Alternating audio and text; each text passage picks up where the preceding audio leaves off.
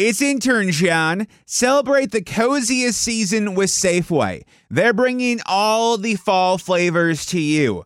From pumpkin everything to caramel apples and all of your seasonal favorites. Make the most of those fireside dinners, game winning touchdowns, and warm family gatherings. Visit your neighborhood Safeway today or shop online for easy pickup or delivery. They're here to help you spice, season, and savor every moment. Sincerely, Safeway. Experiences are what people love the most about travel. Viator is a website and app where you can book travel experiences like hiking Mount Kilimanjaro in Tanzania or enjoying the views while cruising on a catamaran in the Caribbean.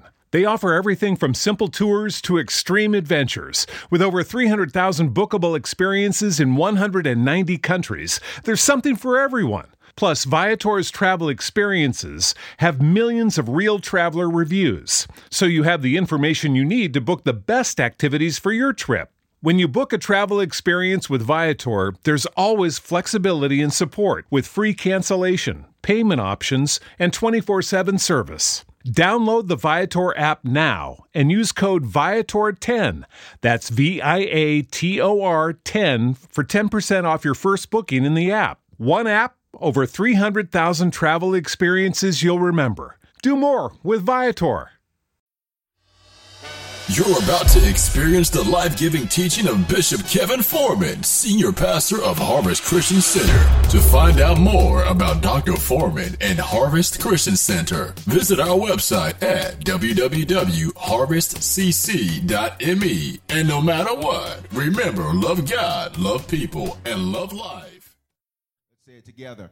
This is my Bible. It is the living Word of God. It gives me abundant life.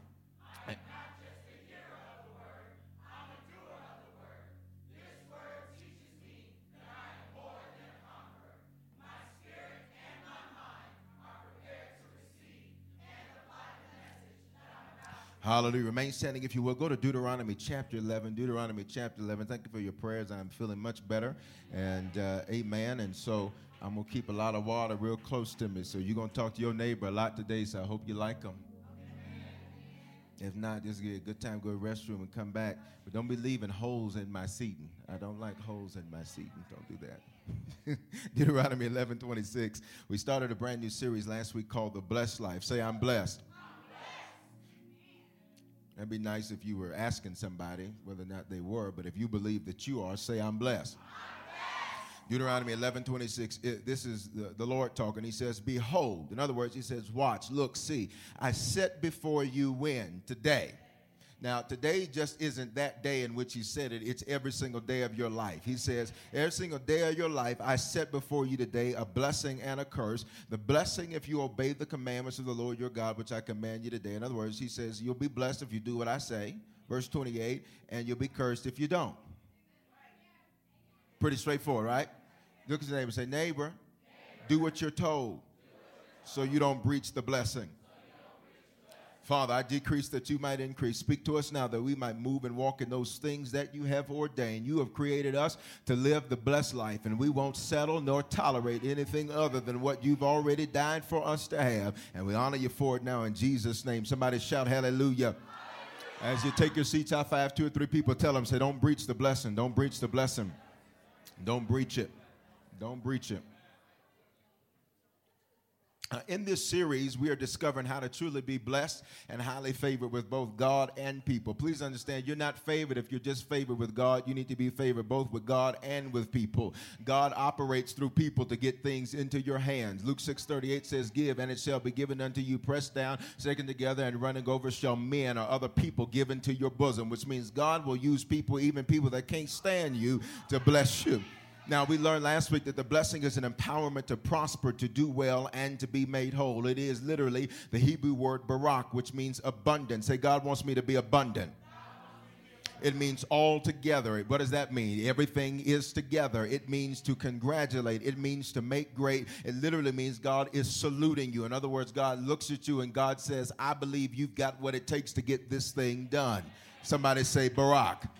Now, the blessing is a singular thing, and blessings are manifestations of the blessing. We learned last week that material things are not blessings per se, they are the reward of taking territory, fighting battles, and conquering enemies. If you're sitting back saying, Bishop, when is the Lord going to bless me with a car? As soon as you go down to the lot and apply for it, that's when you're going to get it. If you sitting, when is the Lord going to give me a job? As soon as you get on the job board and get out there and make something to, uh, happen. Please understand, if you're sitting back waiting on a blessing to fall out of heaven, you have a bad understanding of how the blessing works. Are you still here? Now, now watch this. Please understand. Blessing uh, is the realm life. It is the realm of shalom, where uh, it is the Hebrew word for peace, which means nothing is missing, nothing is laughing, lacking, nothing is broken, all is well. While to the contrary, the curse is the realm of death. It means unnecessary stress, unnecessary pain, unnecessary mess. Now check this out. The scripture says that it rains on the just and the unjust, which means you're going to have some stress and some pain and some mess you got to deal with. But when you choose the curse, you're creating unnecessary unnecessary stress, unnecessary pain, and unnecessary mess. And I don't know about you, but I've wasted enough time in my life, enough days in my life with unnecessary stress, unnecessary pain. I think you ought to look at that neighbor and say, I don't want it if I don't have to have it. I don't want I, I, baby, I don't want to be messed up if I don't have to be. Don't want to be stressed out if I don't have to be. Why do you think every relationship has to be jacked up and messed up? Who told you that? Who told you that you have to go through hell in order to be with somebody? Who told you that you have to be broke, busted, and disgusted? Who told you that your children had to be jacked up and messed up? Who told you that your finance? Who in the heck told you that? So watch this. Last week we tracked the blessing through Genesis and we learned that the Lord blessed. The first time we see the word blessing, this word barak in Hebrew, uh, appear in the scriptures. God blessed the animals on the fifth day. Then God blessed mankind. Then God blessed the day. I hope before Sunday got here you blessed it. Let me tell you why it couldn't start snowing until uh, we got here this morning for church. Because I rebuked the snow yesterday and I blessed the day. And I said, I dare you to snow before we get to that church. Y'all not saying nothing to me. Uh, then we learned that God blessed Noah and his sons. We learned that the blessing was generational. Then we saw that God blessed Abraham, and we discovered that that was one of the most important times that God blessed anybody or anything because that is the way that you and I experience the blessing today. For the sake of those that were not here last week, Genesis 12, 1 through uh, 3 says this Now the Lord said to Abram, Get out of your country, from your family, and to your father's house, to a land I will show you. I will make you a great nation. Touch your neighbor say, God wants you to be great. See, now please understand, uh, you're going to have a problem with God if you like being average, if you like being messed up, if you like settling, if you like sitting back in the confines of mediocrity, then you really don't like the God of the Bible because the God of the Bible was always trying to upgrade people and take people higher than what they were. Look at this. He says, I'll make you a great nation and I will bless you. I will barak you and I will make your name great and you shall what? Be a blessing. Say, I am the blessing. So, so watch this. I'm not trying to get one. I'm just walking in what it is that he made me to be. Verse 3 I will bless those who bless you, and I'll come against any fool that would be stupid enough to cut. Oh, excuse me, that's the Bishop Foreman version. And I will curse him who curses you, and in you all the families of the earth shall be blessed. Now, Bishop, why is that important? Because Galatians 3.29 says, And if you are Christ, in other words, if you are a Christian, then you are Abraham's seed. Well, why is that significant, Bishop? Uh, it says, And then we are heirs according to the promise. It means then, uh, watch this, the moment I became a Christian, I became the offspring of Abraham, which means whatever whatever God said to Abraham, it is tantamount or equal to him saying it to you. So when he says to Abraham, I'll make you great and I'll bless you and you shall be a blessing, he was really saying that to you. And not just you, he was saying that to the generations that are getting ready to rise up after you. See, please understand, your life is not just about you, your life is about your children and your children's children. And if you don't have natural children, you got some nieces and some nephews and some cousins. What you're doing now is going to affect three to four hundred years after you. So you have to succeed because there are people that have not even been born yet that need you to pave the way for them, that need you to be the pioneer for them. So then we discovered last week that the blessing makes up for wasted time, that it calls you to be both successful and spiritual, that it removes the wrong people, that it delivers your enemies into your hands, that it's activated through your tithing. We discovered last week that all things can be blessed, which means you can bless your food, bless your children, bless your car, bless your home, bless your workspace, bless your curls. Say anything can be blessed. Stick with me. Say anything can be blessed. Uh, then last week we learned that the blessing is transferable. Say it's transferable. Which means please understand if somebody blessed gets next to or close to somebody blessed then they're going to get the same blessing that's on them. Which is why some folk you got people that come around you and what they're really trying to do you think they like you. They don't like you. They see the blessing that's on you. What they're attracted to is the god that they see on you. And so they want to be close to that. Don't you think that highly of yourself i must be that. No baby it's the blessing of the lord. It is the saluting of god. It is the barak of god that is on you. And when they see you they want to be around you that's why some people, uh, okay, touch your neighbor, say they want to be close to you because of that blessing. Judas wanted to get close to Jesus because the blessing was on Jesus. And the Pharisees and Sadducees wanted to get next to Judas because Judas was next to Jesus. Wasn't nothing special about Judas except who he was next to.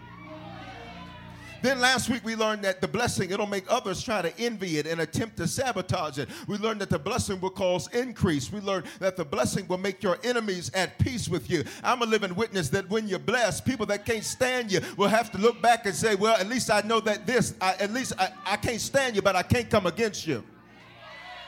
Touch your neighbor, say, they may not like you, but they can't stand against you. They might talk about you, but they can't stand against you. And have you ever noticed that people that hate, that's the new lingo these days, uh, haters, it just means somebody doesn't like you. Have you ever noticed that haters normally have less than you? Have you ever noticed that they're not doing as good as you? I'm not talking about trying to compare yourself to other people. What I'm saying is, is that's an indication that what they see on you is not just you, it is the blessing of God that is on you, and they're trying to figure out why it's not working for them. Watch this. Then we talked about this last week that the blessing must be spoken before it's seen. Say, I must see it before I say it. Y'all not saying that like you believe it. Say, I must see it. Or, but I must say it first. Please understand, we learned last week that the blessing changes environments. Now, after all those things I just read, the blessing sounds like it's a bad thing. And, and by bad, I mean good. It sounds like it's a bad thing. Would you touch your neighbor and say the blessing's a bad thing? It's a bad Baby, it'll take a nobody and turn them into somebody. It'll take a zero and make them into a superhero. It'll take somebody that was broke, busted, and disgusted and have them running the company. It'll take somebody that everybody else said was nobody and would fail, and they'll rise to the top. The blessing. I wish you'd have had your neighbor and say, The blessing, the blessing, the blessing. But I have a question for you. If the blessing does all of that, are you seeing all of that? Now, now the rubber's going to meet the road. Uh, please understand, the blessing does all those wonderful things. But here's my question Are you seeing all of that in your life? Now, how many folk you'll be really honest and say, Bishop, all that stuff is wonderful, but truth be told, I'm not seeing all of that. You can be honest. You're at Harvest. You don't have to be fake. All right, okay. So, so let me show you something. Deuteronomy 11 26. Behold, I set before you today. Now, why is he saying I set it before you if he already spoke it to him? Deuteronomy here is speaking to the Israelites. The Israelites would be the descendants of uh, Abraham, Isaac, and Jacob. So he's talking to people he's already spoken this blessing over. So why is he saying, I said it before you if he was already spoken it? Now, I need you to catch that. I need you to catch that. Because a lot of Christians sit back saying, oh, the Lord's just going to do it. The Lord's just going to do it. Well, I need to tell you, he's done. God, touch your neighbor and say, God's not getting ready to do nothing. So to every preacher hype, you've been sitting there listening. They said God's getting ready to do this. God, I'm here to tell you, you've been sold a bill of goods. God ain't getting ready to do nothing. God has done everything that He is going to do. Now it's on you. Touch your neighbor. Say it's on you now.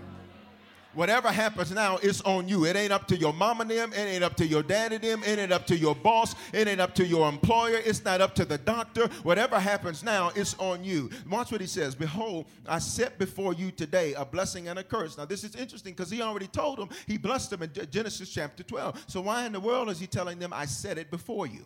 Now, now, now, check this out. We have access to the blessing, but it must be chosen, watch this, day by day and decision by decision.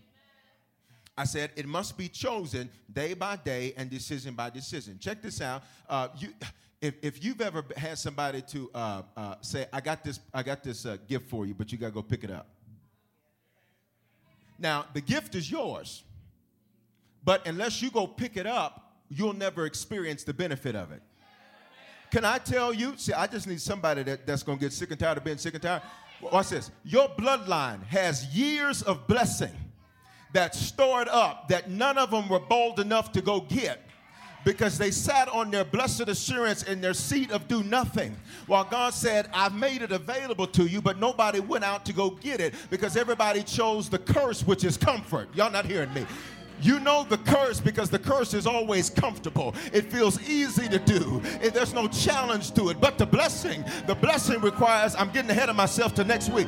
The blessing requires nevertheless. Bishop, what do you mean? Jesus said, Lord, if it's your possible, take this cup from me. Nevertheless. What was he saying? Nevertheless. In other words, he was saying, I'm sick of settling for the less. I want the best. And the best is going to cost me some discomfort. It's going to cost me some friends. It's going to cost me some time time it's going to come. But nevertheless, I tell you to look at your neighbor and say the blessing.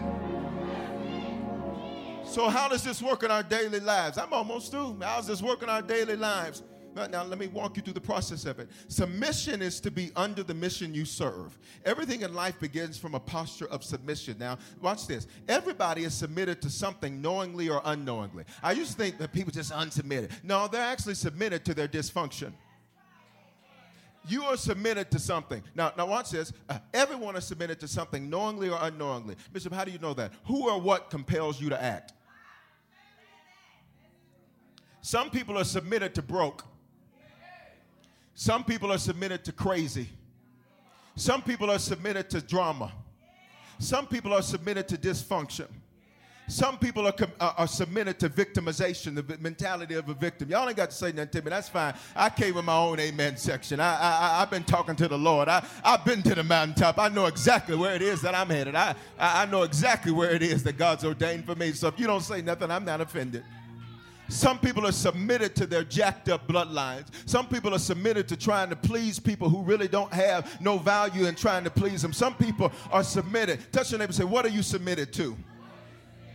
Everybody's submitted to something, whether they know it or not. But watch this obedience is the fruit of that submission. So the way you know what you're submitted to is because obedience becomes the fruit of that submission. But now watch this obedience is a choice. You have to choose to obey. Driving to church today, you had to choose to obey 55 miles an hour or something else. Now, touch your neighbor say, Thank God for something else.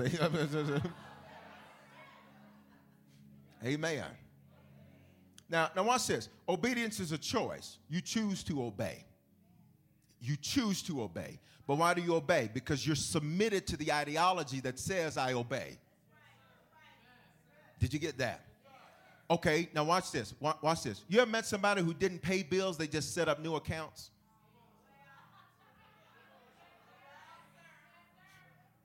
So when the cell phone bill got too much, they just got a new one. They're submitted to the ideology that says when it becomes too much, just get rid of it because new construction is easier than renovation. So, because they're submitted to that idea, the concept of paying the bill off is contrary to what they're submitted to, so they can't choose to obey. They won't choose to pay the bill. Y'all not hearing what I'm saying. This is why people say, I don't know why I do that. I know why you do it because what you're submitted to. You're submitted to self. And the problem is, is you can't submit to you and hold you accountable. How's that been working out? Now, watch this. Obedience is a fruit of submission, but obedience is a choice. But watch this. What decides our choices? Here it is. Here it is. Right here. Our habits. Oh, I know you're waiting on a Shatata Mitsubishi Holy Ghost. No, it's you. Name say it's you. Mark 7 and 13. Listen to this. Making the word of God of no effect through your tradition. Now, tradition is the Greek word paradosis, which means your rituals and your habits. He says, You make the word of God of no effect. Now, watch this. It's not that the word's not powerful, it just doesn't work for you. That's why some people say, I just serving God don't work. No, it just don't work for you. Oh, no, it's working for me. And I think I got some folk at this 915 experience that wasn't scared of no 9 News weather report this morning that said, you know what? No, the blessing's working for me. It may not be working for you, but it's working for me. I, I wish you'd have five your neighbors say, it's working for me. Making the word of God of no effect for you because of your paradosis, your rituals, and your habits, which you have handed down, and many such things you do. So let me illustrate. I've taught on this before, but let me illustrate this for you. Let me illustrate the power of your habits through the three levels of authority available to a Christian. There's three levels of authority. Say three. All right. The first level of authority available to a Christian is the name of Jesus. And this, unfortunately, is the level that most Christians stay at. It's, it's his name. Now, Philippians 2 9 says this Therefore, God has uh, also highly exalted him and given him the name, which is what? Y'all need to talk like y'all speak the King's English and given him what? Given him the name which is above. So the name of Jesus is higher than death, it's higher than cancer, it's higher than disease, it's higher than sickness, it's higher than family drama. It, but, but check this out His name is more powerful than anything that can be named. That is the reason why oftentimes they have to name things so that then you can come up with the name counter to it. That's why it's not enough for you to just ignore your problems. You need to be able to name your problems so then you can put his name superior to your problems. But that's only the first level of authority available to a Christian, and that's where most Christians stay. It's just at the name of Jesus. And so, baby, just call on Jesus. Call on Jesus. Hey, hey, hey, Jesus, Jesus, Jesus, Jesus. You're level one. You ain't even got out elementary. Here's level two. The level of authority available is His Word. Now watch this. Psalm 138 2 says this I will worship toward your holy temple and praise your name for your loving kindness and your truth. Let's get this last part. You read it. For you, go ahead. Wait a minute now. Wait a minute. Wait a minute. More powerful than me calling his name is doing what he said. So listen, I don't need to call on the name of Jesus if I do what Jesus said because I'll watch this. Why, Bishop? Because I'll be walking in the blessing, so I won't need a miracle. I won't need a miracle if I'm already walking in the blessing. To have a miracle means you needed a crisis. I will worship toward your holy temple and praise your name for your loving kindness and your truth, for you have magnified your what? Your word or your words, everything you've said above all of your name, which means the second level of authority available to Christians, uh, Christians is doing what he said. Which means you don't need to call on Jesus to get your financial breakthrough if you're a tither. You ain't got to say amen to me. I, I, amen lights. it's quiet in here. You don't need to call on the name of Jesus to heal you from something that you could just eat yourself to a better diet. It's real quiet up in here. All right, but here's the third level. Here's the third level of power. Is going to blow your mind because you are all oh, that name of Jesus is above every name, brother. Oh, hallelujah, brother. Uh, bless God. Third level of power available to Christians your habits.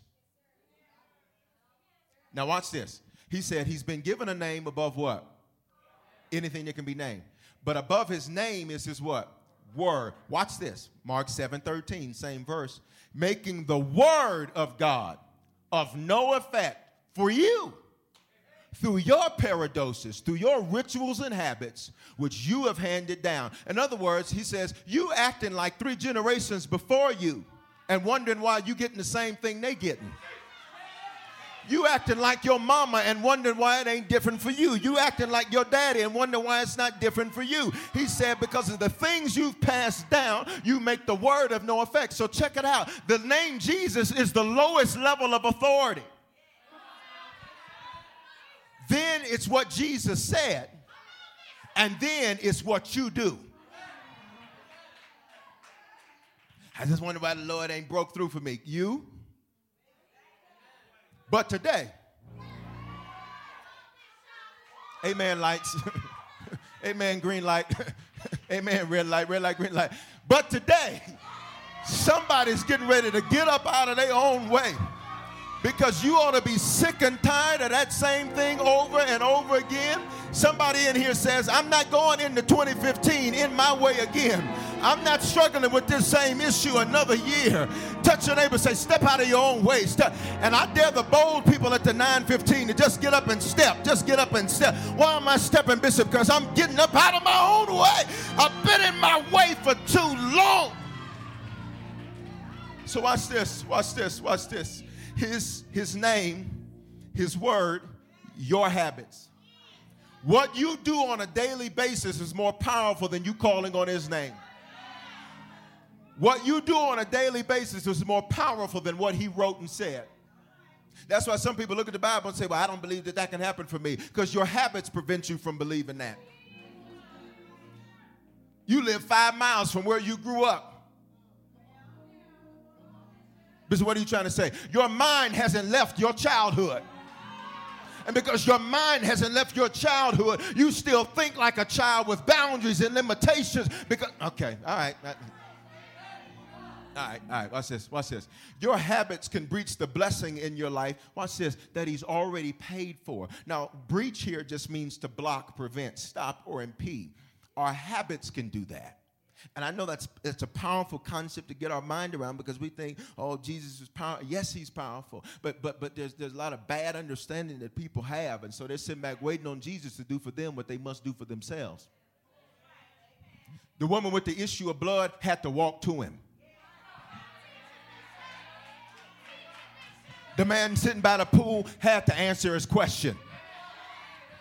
Jesus just didn't drop it on them like it was hot. They had to participate. And I'm here to tell you today, you're going to have to participate in your breakthrough. You're going to have to participate in your blessing. You're going to have to participate in your future. Life does not just happen by chance, it happens by choice.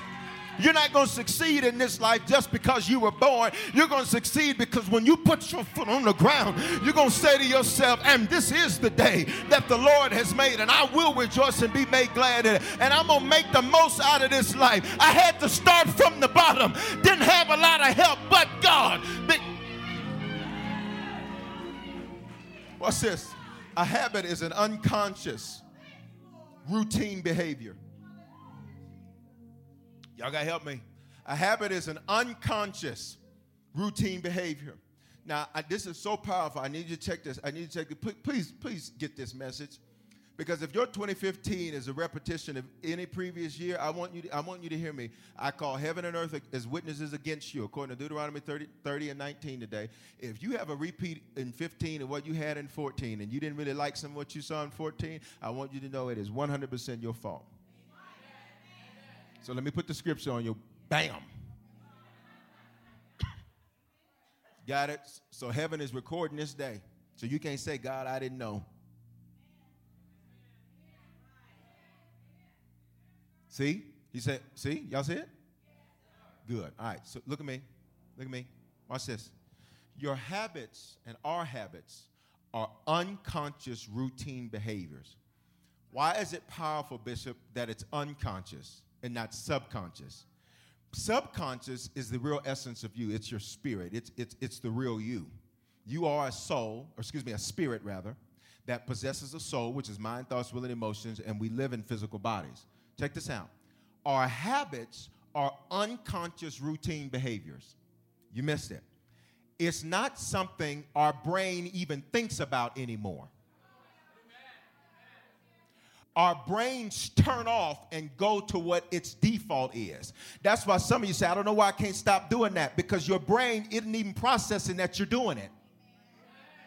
It's unconscious, which means once your brain has developed a routine, that's why some of you, when you wake up in the morning, you got a routine. You put this foot over here, you put this foot over here, you do this, you do this, you do this, you, and you don't even think about it. You brush your teeth the same way every single day. You go to the shower the same way every single day. You get in your car the same way every single day. You, you, you do it the same way every single day, so much so that your brain activity has decreased because it's unconscious behavior. You don't even have to be woke for it to do what it does. Are you hearing what I'm saying? That's why if you grew up putting God first, it's unconscious for you to go to church. You don't think twice about going to church. Somebody like, you going to church? What you mean am I going to church? It's Sunday, ain't it? When you're a tither and you've been a tither for a long time, it's unconscious. You don't think twice about, are you, tithing? what do you mean, am I tithing? Are you getting ready to eat? What are you stupid? Don't ask me stupid stuff. It's unconscious. But now watch this. Watch this. This is powerful. Our brain stops working and goes on autopilot. Watch this until somebody points the habit out. I, I was listening yesterday to a very powerful, very powerful, very powerful, powerful uh, audio uh, uh, teaching thing yesterday that was talking about these habits. And they were talking about uh, how in, in uh, uh, animals and both humans, that when something becomes a habit, that the brain activity, when they measure it, literally decreases to the point to where the person could be asleep. And so watch this. Those unconscious routine patterns are more powerful than God's word working in your life. Now, more powerful than his word is more powerful than it working in your life. Now, now, now watch this. Sometimes people think, well, being a Christian, you know, that don't really, you know, they don't really get nothing for that. Doesn't profit me anything. But that's only because they didn't actually change any of their habits. Here's what people think. Let me, let me, let me help you understand. When you become a Christian, your spirit is born again. That's the only part of you that's born again. That's why, you know, songs they used to sing in the church are just so unscriptural. I looked at my hands and they looked new. Mine didn't.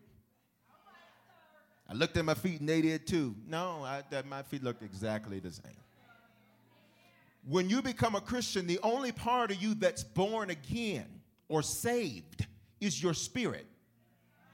That's why the wages of sin is death, but the gift of God is eternal life. So that's why your spirit can't die but your body can. Why? Because your spirit saved, your body isn't.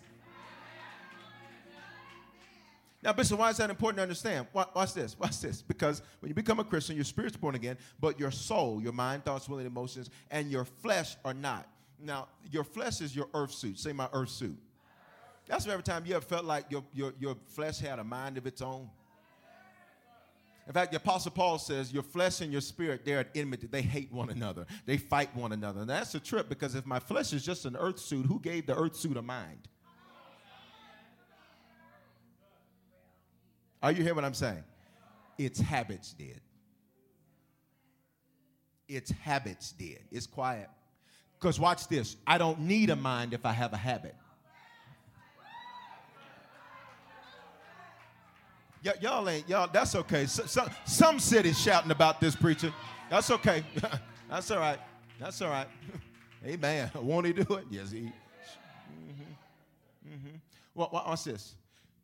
The reason you feel like your flesh has a mind of its own Amen. is because it doesn't need a mind because it has habits. Habits are unconscious, which means no mind needed. It's on autopilot. Some of you have coffee every day. You don't even like coffee. You hate what it does to your teeth. You got more bright smile and crest whitening and this, this, that, all that, all that, all that. But watch this. Your, your flesh shoot has developed a mind of its own. It does what it wants. It's quiet in here. S- some folks, some folks, some folk, they don't even like smoking. They hate to be around themselves. But the earth suit doesn't even need a mind to do that. Okay, you're like, Bishop, oh, thank God I don't do those things. Mm-hmm. Some folk gossip so quickly. And before they fin- before they even know what they've done, they finish murdering somebody's reputation based on speculation, not proof. See, I have a rule when people say, you know what happened to so and so, you have any footage? Were you there? Well, no, I heard. Well, then you don't know. Don't tell me what you heard. Tell me what you know. Well, I just think I really did not even, I don't pay you to do that. And I didn't ask you to do that. Please don't tell me what you think.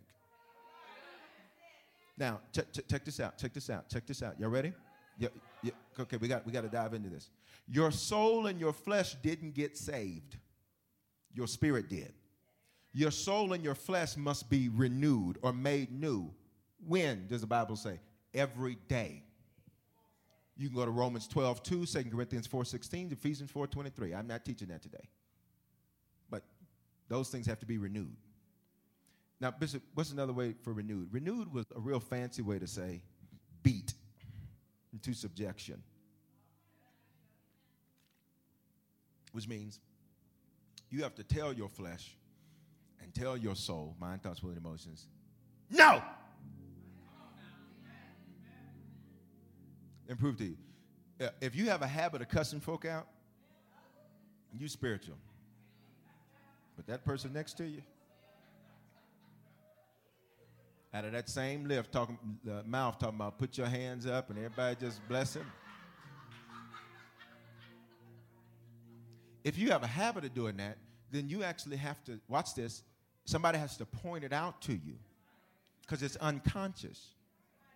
You just do it and don't think twice about it. You because you don't think. It's unconscious. And that's why the blessing keeps getting blocked because of unconscious stuff.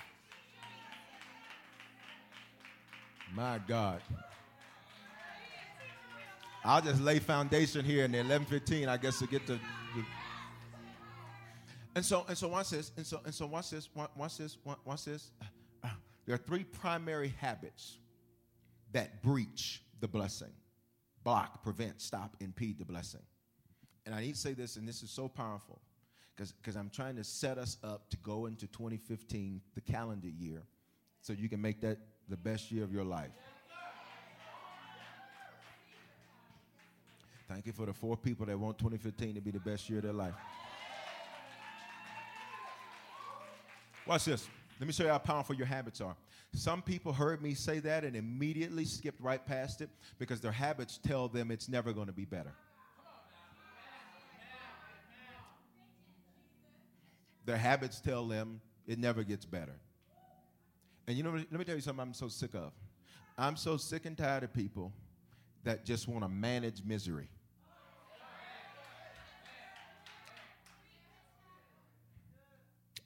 Touch, touch, touch them and say, I got options.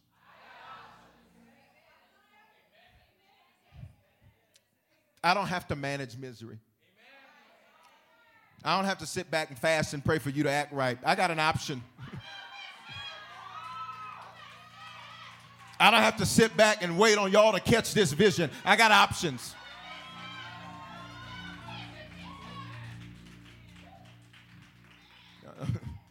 Watch this. Watch this. So we're gonna bust your habits. We're gonna bust your habits. And this city, you gotta get this city. You, you gotta get this city. Now, some people's habits, you're gonna walk right out that door. They're to say, oh, gee, Willikers, why didn't the Lord do nothing? He ain't finna do nothing. break your habit. Doesn't say break your habit.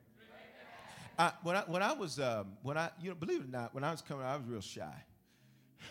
I was real, shy. Except you put me in front of a group of people. You put me in front of a group of people, I come alive.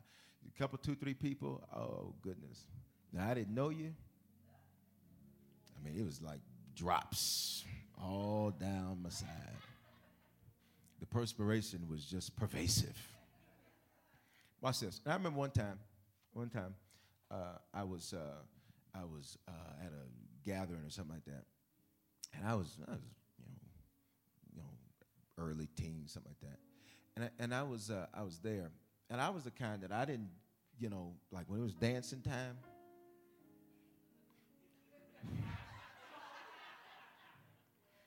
you know, I'd be working on something else. like, you know, it's time to dance or something. I'd be over here like, you know, man, let me get some of this punch. Whoo, I'm tired, you know. and and so I just that that's just what that wasn't my thing. You know, it just it just wasn't my thing. Now, I'll run some stuff, but they just, you know, coming out and dancing and all that just wasn't my thing. And I remember one time, I thought about this the other day after the Dream Team Christmas morning. I remember one time, this fella, this fella, it was some celebration for some, I don't remember what it was. And this fella, he, he, he, he, I was over there in the corner just minding my business. I was parking. I was parking on the dance floor. So I was over there, and, and, this fella, he, he, he's like, come on, you know, you need to get on the dance floor and dance. It's like, and I was like, I don't think you understand who I am. I'm gonna need you to mind your business so that I don't. You're gonna you're gonna open a door. You just it's not gonna be good for you. Woe unto the man who messes with me over here. And so and so I remember I remember I remember I was like I was like and and, and so I looked over. I was like, y'all better better school him. You better school church because because that's a southern colloquialism preachers say. It means you better help the young gentleman or the gentleman or the gentlemanette. whatever. You better help them get an understanding. You better help the lady, but whoever, help them get an understanding. So, long story short, I'm, I'm sitting over there, and he, he did it a one time. He's like, okay, I'm going to leave you alone. I'm going to leave you alone. I was like, very good. Well, maybe four, five minutes later, he came back over. Watch this. Stopped the whole celebration and said, we finna school him, y'all. I said, no, you didn't. I said, I owe my, oh God. we didn't have texting in those days, so, but if I did, I would have said OMG, IJS, WT, and some other stuff up after that. So I was totally shocked and embarrassed in the middle of all of these people because he's like, You gonna dance? I was like, I can't dance. That's why I run numbers and I do the business. I run the business because I don't dance. Some people are entertainers, some people pay the entertainers. I'm the guy that pays the entertainers. And I was so totally embarrassed. Now check this out. Check this out. Check, I mean, I had the perspiration was coming down. Bishop, why you tell us that story? Uh, because watch this. That radical, out of order, by the way, shocking to my habit, pointed out something to me. You miss it. It pointed out to me that my limitations of my faith went to the place to where I was okay being uncomfortable. But when I wasn't okay being uncomfortable, that would be the limitation of my faith. All of that from a little dance.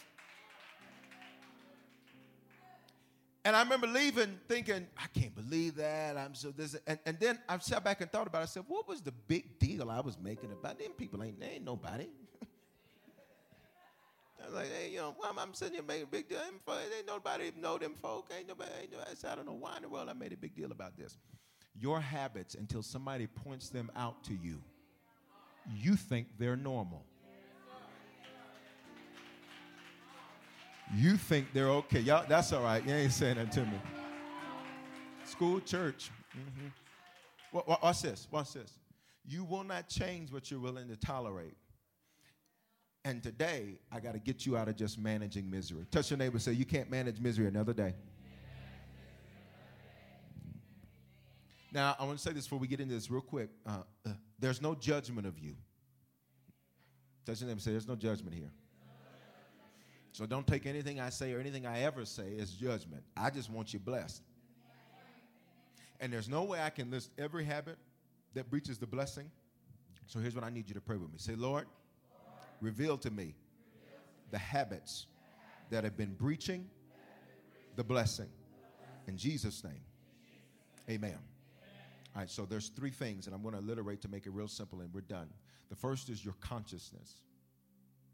This is what do you mean consciousness? Your mindsets. Your mindsets are determined by your pedigree. What's your pedigree? Your background. Please understand, many people have patterns of stinking thinking. And they don't even know that they're stinking things because everybody in their bloodlines thinks that way. All their friends think that way. That's why when you look at your friends, sometimes you get sick of being around them because that's you. That's why you get so irritated with them. That's you. You seeing you, and you're like, Ugh. I need a break. Well, what you're saying is you need a break from you. Y'all still here? Watch this. Say, I break free of every pattern of poor thinking. They said, What's poor thinking? Oh, nothing ever works out for me. Oh, every time I take one step forward, I get knocked back two. Well, then you need to take four steps forward, then. You need to just. Eventually, you'll flip the equation. Are you hearing what I'm saying? All right, but connected to consciousness is just not mindsets. I'll get more into this at the 11:15. But Mark says it's an incorrect and incomplete understanding of the Bible we have a lot of what I call Christianese excuses. Christianese is like Christian language, excuses. So when something don't go right, the devil is busy. Or you're a poor planner, you're unexcellent, and you're lazy. Might be either one of those. See?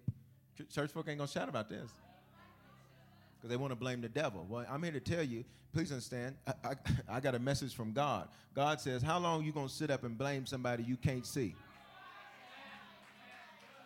Since the devil's not omnipresent, he can't be everywhere at the same time. So I'm really questioning if, if out of all the 7 billion people he could be messing with, why is he messing with you? You sure he ain't got nothing to go stir up with the president and them or, you know, Congress or something or, or over in Afghanistan or Iraq? You mean to tell me he really came to stir up that argument this morning with your wife? That was the devil? He left ruining the world, attempting to ruin the world to come stir up an argument with you and your kids? That's what he left to do for that. See, Christy, see, y'all. yes, sir. Mm-hmm. All right, watch this. So when we have incorrect and incomplete understanding of the Bible, it's the devil. No, maybe maybe it's not. Now, there's sometimes where stuff is demonic attacks. Got it? There's some stuff that's evil. But a lot of times that stuff's just habits. Here's another Christianese excuse. It just wasn't for me. Or you just didn't fight because you wanted it to be handed to you because that's the way your bloodline thinks. If it's not handed to them, then they don't want it. It's Amen. Here's another Christianese excuse. I'm just waiting on God to do it. Here's Bible. Did you choose it? We have this thing. Whatever the Lord's going to do, the Lord's going to do. Who told you that? Here's one. What's for me is for me. Okay? That's true. Bishop, God is in control of what? What is God in control of? He's in control of everything? So, yesterday, when a young lady was raped, God was in control of that? God did that because you because that's what church people tell people. God's in control. So when they gunned down that young man in Missouri, God did that?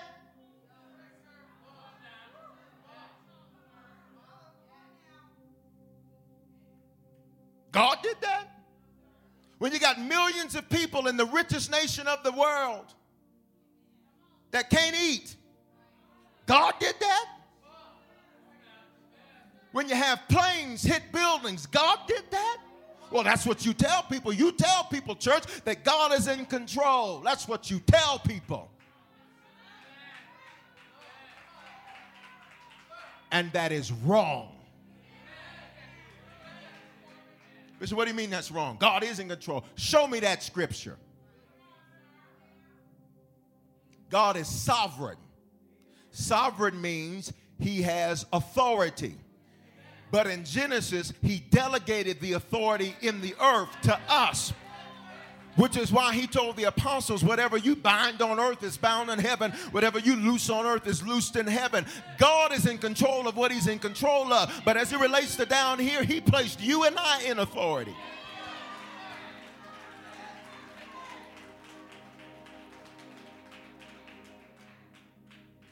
But if you have that mentality, I'm just waiting on God. God is in control. And we even sing a song. I like the song. That's why we sing it.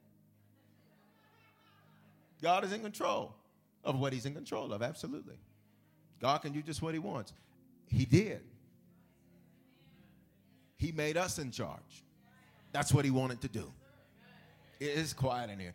Touch your say, He made you in charge. Which means, let me tell you when your life is going to change. The moment you're ready for it too. Let me tell you when you're coming out of debt, the moment you say, I'm coming out of debt. Let me tell you when your body's going to be healed, the moment you say, I'm going to be healed. Let me tell you when your family's going to change, the moment you say, right here, right now. It changes right here, right now. It changes right here, right now. It changes. That's when it's going to happen. When we say it does. Some back waiting on God.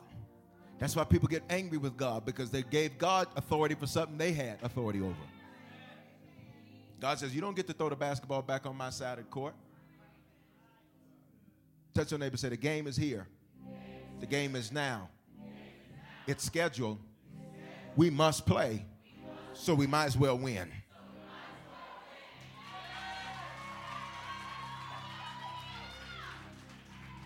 All right, so let me get you this mindset. Let me fix our consciousness. Say, God is not mad at me for anything.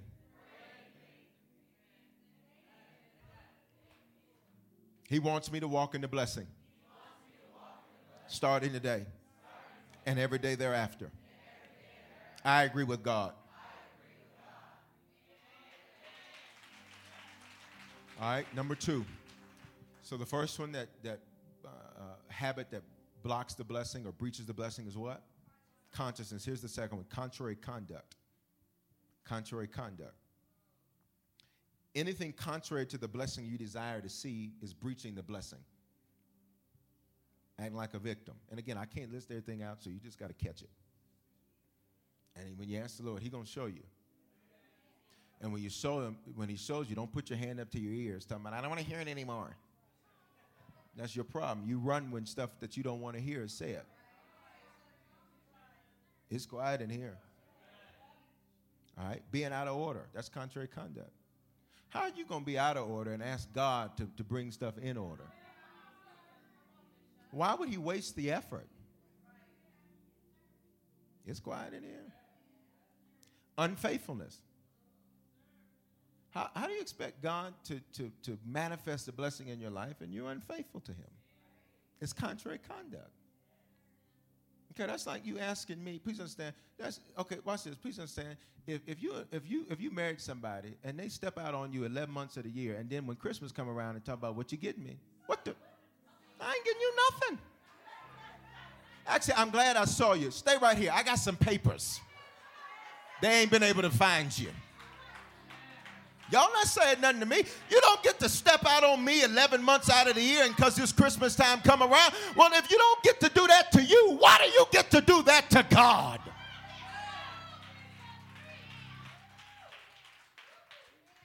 You stepped out with everything and anybody. You tell my Lord, come on, it's Christmas.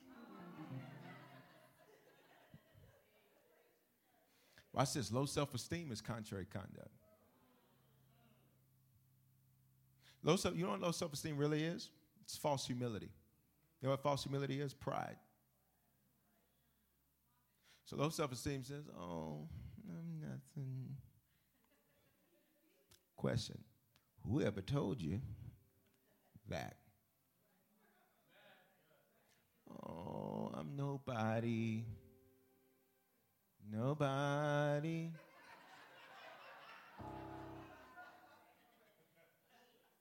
Y'all can see I'm starting to feel better. As I'm preaching, I get I feel better. This is a lesson to you. When you get sick or when you get down, you keep doing what you're doing because you'll preach your way through it. You'll serve your way through it. When you're going through hell, baby, keep on serving through it. Keep on praising through it. I'm preaching myself right up out of that cough. I ain't got time for that. I'm feeling better as I preach. I may do part two today. You'll sit here and listen to it and try to leave.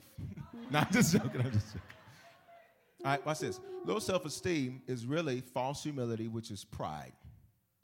People who walk around with low self esteem are very prideful, which is why they keep falling. Pride comes before falls. So when you see a fall, check for pride.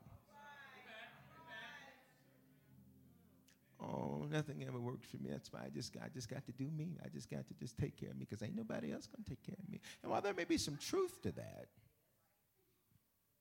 hmm? T- touch the neighbor say, You are who God says you are. Come out of that low self esteem.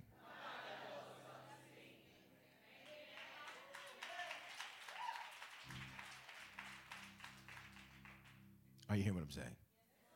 You're not a failure. You're not a, let me use, please don't be offended, but I'm ready to say, you're not a screw up. You're not a mess up. You're not jacked up. You're not toe up. You're none of those things. Having, making mistakes doesn't make you one unless you choose to stay there. And today, I know, I know that you haven't stayed there because you're sitting in church today. I, I know you ain't stayed there. Doesn't neighbor say, come up out of that low place. I, I know you haven't stayed there. All right, I gotta move. I gotta move. I gotta move. Watch this. Watch this. Settling is contrary conduct. I'm to say again settling. Oh, okay. See, I got to bust that up because Denver is the home of the settler. It really is. Really is. If you just travel, I don't know, anywhere in the United States of America, got it, you know, to a you know big city, bustling city, I don't know, like Dallas or something, or you know, uh, you know, Houston, uh, you know, Atlanta, you know, even Miami, uh, you know, uh, Chicago, uh, you know, even portions, portions of Los Angeles, portions of Los Angeles, portions of Los Angeles, portions of Los Angeles. Because really, all LA is just a, you know, Denver by the water. But now watch this. It is. But watch this. But watch this. Settling says, I don't want to push for any more because I don't want the pain I know I will have to experience. And I'm frustrated with what I have, but I don't know if I want the pain of what's required to get more. I'm frustrated, but I don't know if I want the pain. That's settling. And God says, He did not die for you to sit back and be comfortable so you didn't have to have no pain. So we settle all the time. And that's contrary conduct. You want to know how they got the promised land? They fought for it and took it. They didn't just walk over there and the Lord said, whoop, there it is. They had to go fight for it. Tell your neighbor, say, you're going to have to fight. But I have good news. You'll win if you fight.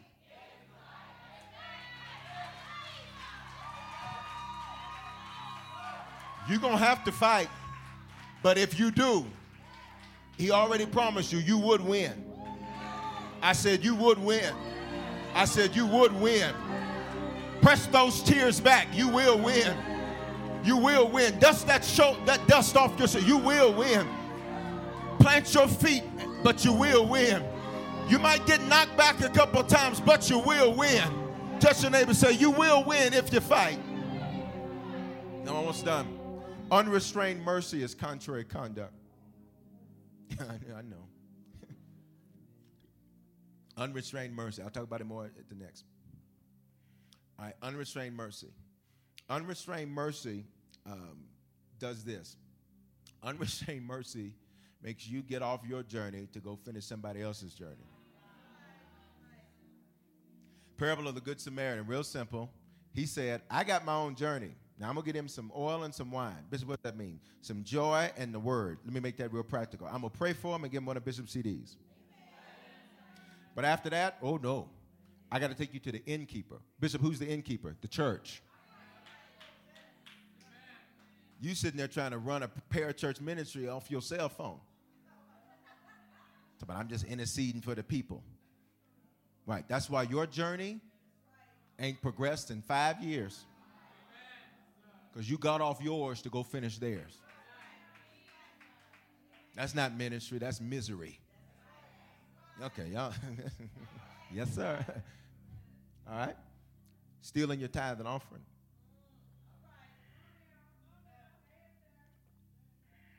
Malachi 3 8. Will a man rob God? Yet you rob me. You say, How have we robbed you? In your tithes and offerings. Look at what verse 9 says, Malachi 3 9. I want you to read it so that you don't think as somebody's, I don't have no agenda with you. You read it for yourself. Once you're ready to read.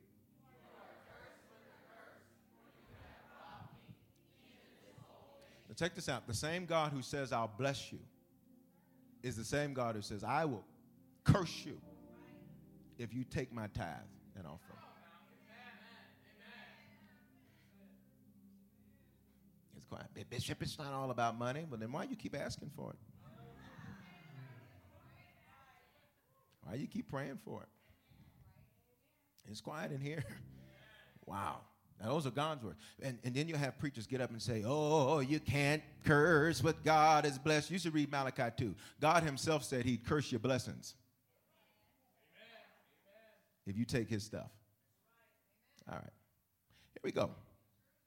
Amen. That's cool. Number three confessions. These are my confessions. Now, again, for those of you just tuning in online, you're like, why does Bishop keep drinking water and putting on chapstick? Because if I don't, I tell you, I'm, I'm, getting, I'm getting healthy. I'm almost there. One of the side effects of what helped me to get back, I am, in Jesus' name. One of the side effects of what helped me is that I tell you, I'm up here dry. I got, I'm drunk about four gallons of water this morning. So I'm trying to just keep it, keep it moisturized. I ain't trying to offend God or nobody else. Watch this. Say confessions. Okay, the first thing is your what? Consciousness. Second thing is contrary conduct. Here's number three. Here are the habits that block the blessing. Confessions. Check this out. Complacent, confusing, and complaining confessions will block the blessing. They'll breach it. And I want to go to this scripture, and we're going to see it, and then we're done. Numbers 14, 26. And the Lord spoke to Moses and Aaron, saying, I want you to go ahead and read verse 27 and read all the way down to verse number 35. One, two, ready, read.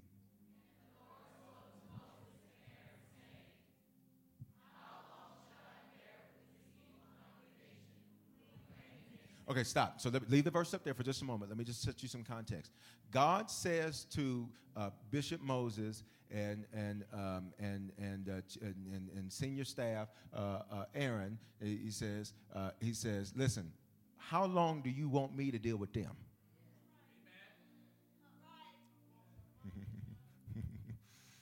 okay, okay, you read. I have heard. Go ahead. So stop. God says, I don't know who they thought they were actually talking to. But while they were complaining, I was listening.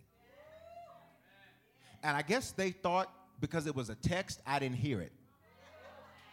I guess they thought because they were Facebooking, I didn't hear it. I guess they thought because they were talking in their bedroom, I didn't hear it. But I heard it.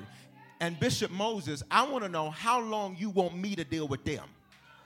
Next verse. Go ahead.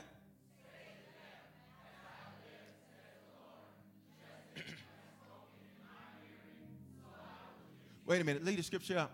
God says, everything you just complain, I'm going to do it. Won't I do it? So when you say nothing works for me, God says, I agree. I heard you. I heard you. When you say, I'm so sick and I'm just so tired, I'm so I'm just tired. God says, I know you are. You're tired and you're sick. I'm just so stressed. God says, I know you are. Yes, I, yes, you are stressed. Look at you. Your hair fall. Yes, you are stressed. Mm-hmm, mm, poor you. Doesn't even say, let that complaining go. Look verse 29. Go ahead.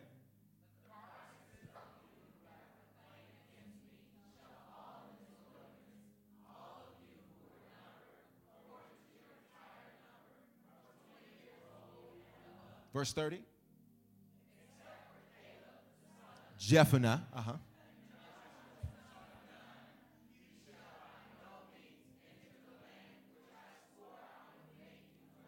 Okay, wait a minute. Hold on. Look at me. Camera, look at me. Camera, look at me. Harvest, look at me. 915, look at me. God says, I promised you I would give you the promised land. For you and I, it's not a promised land, it's a promised life. God says, but your complaining just canceled my promise. I swore to you, but I can unswear because I swear by me. So today, what we have to do before you leave this campus is that whatever complaining canceled some of the promises, we're going to unroot that complaining because you got to get back on track. You got to get back in gear. Touch your neighbor say, I got to get back on this thing. Verse 31. Verse 31. Come on, let's go. Go ahead.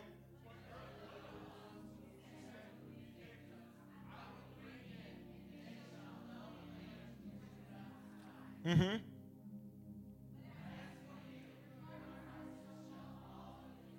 Verse 33.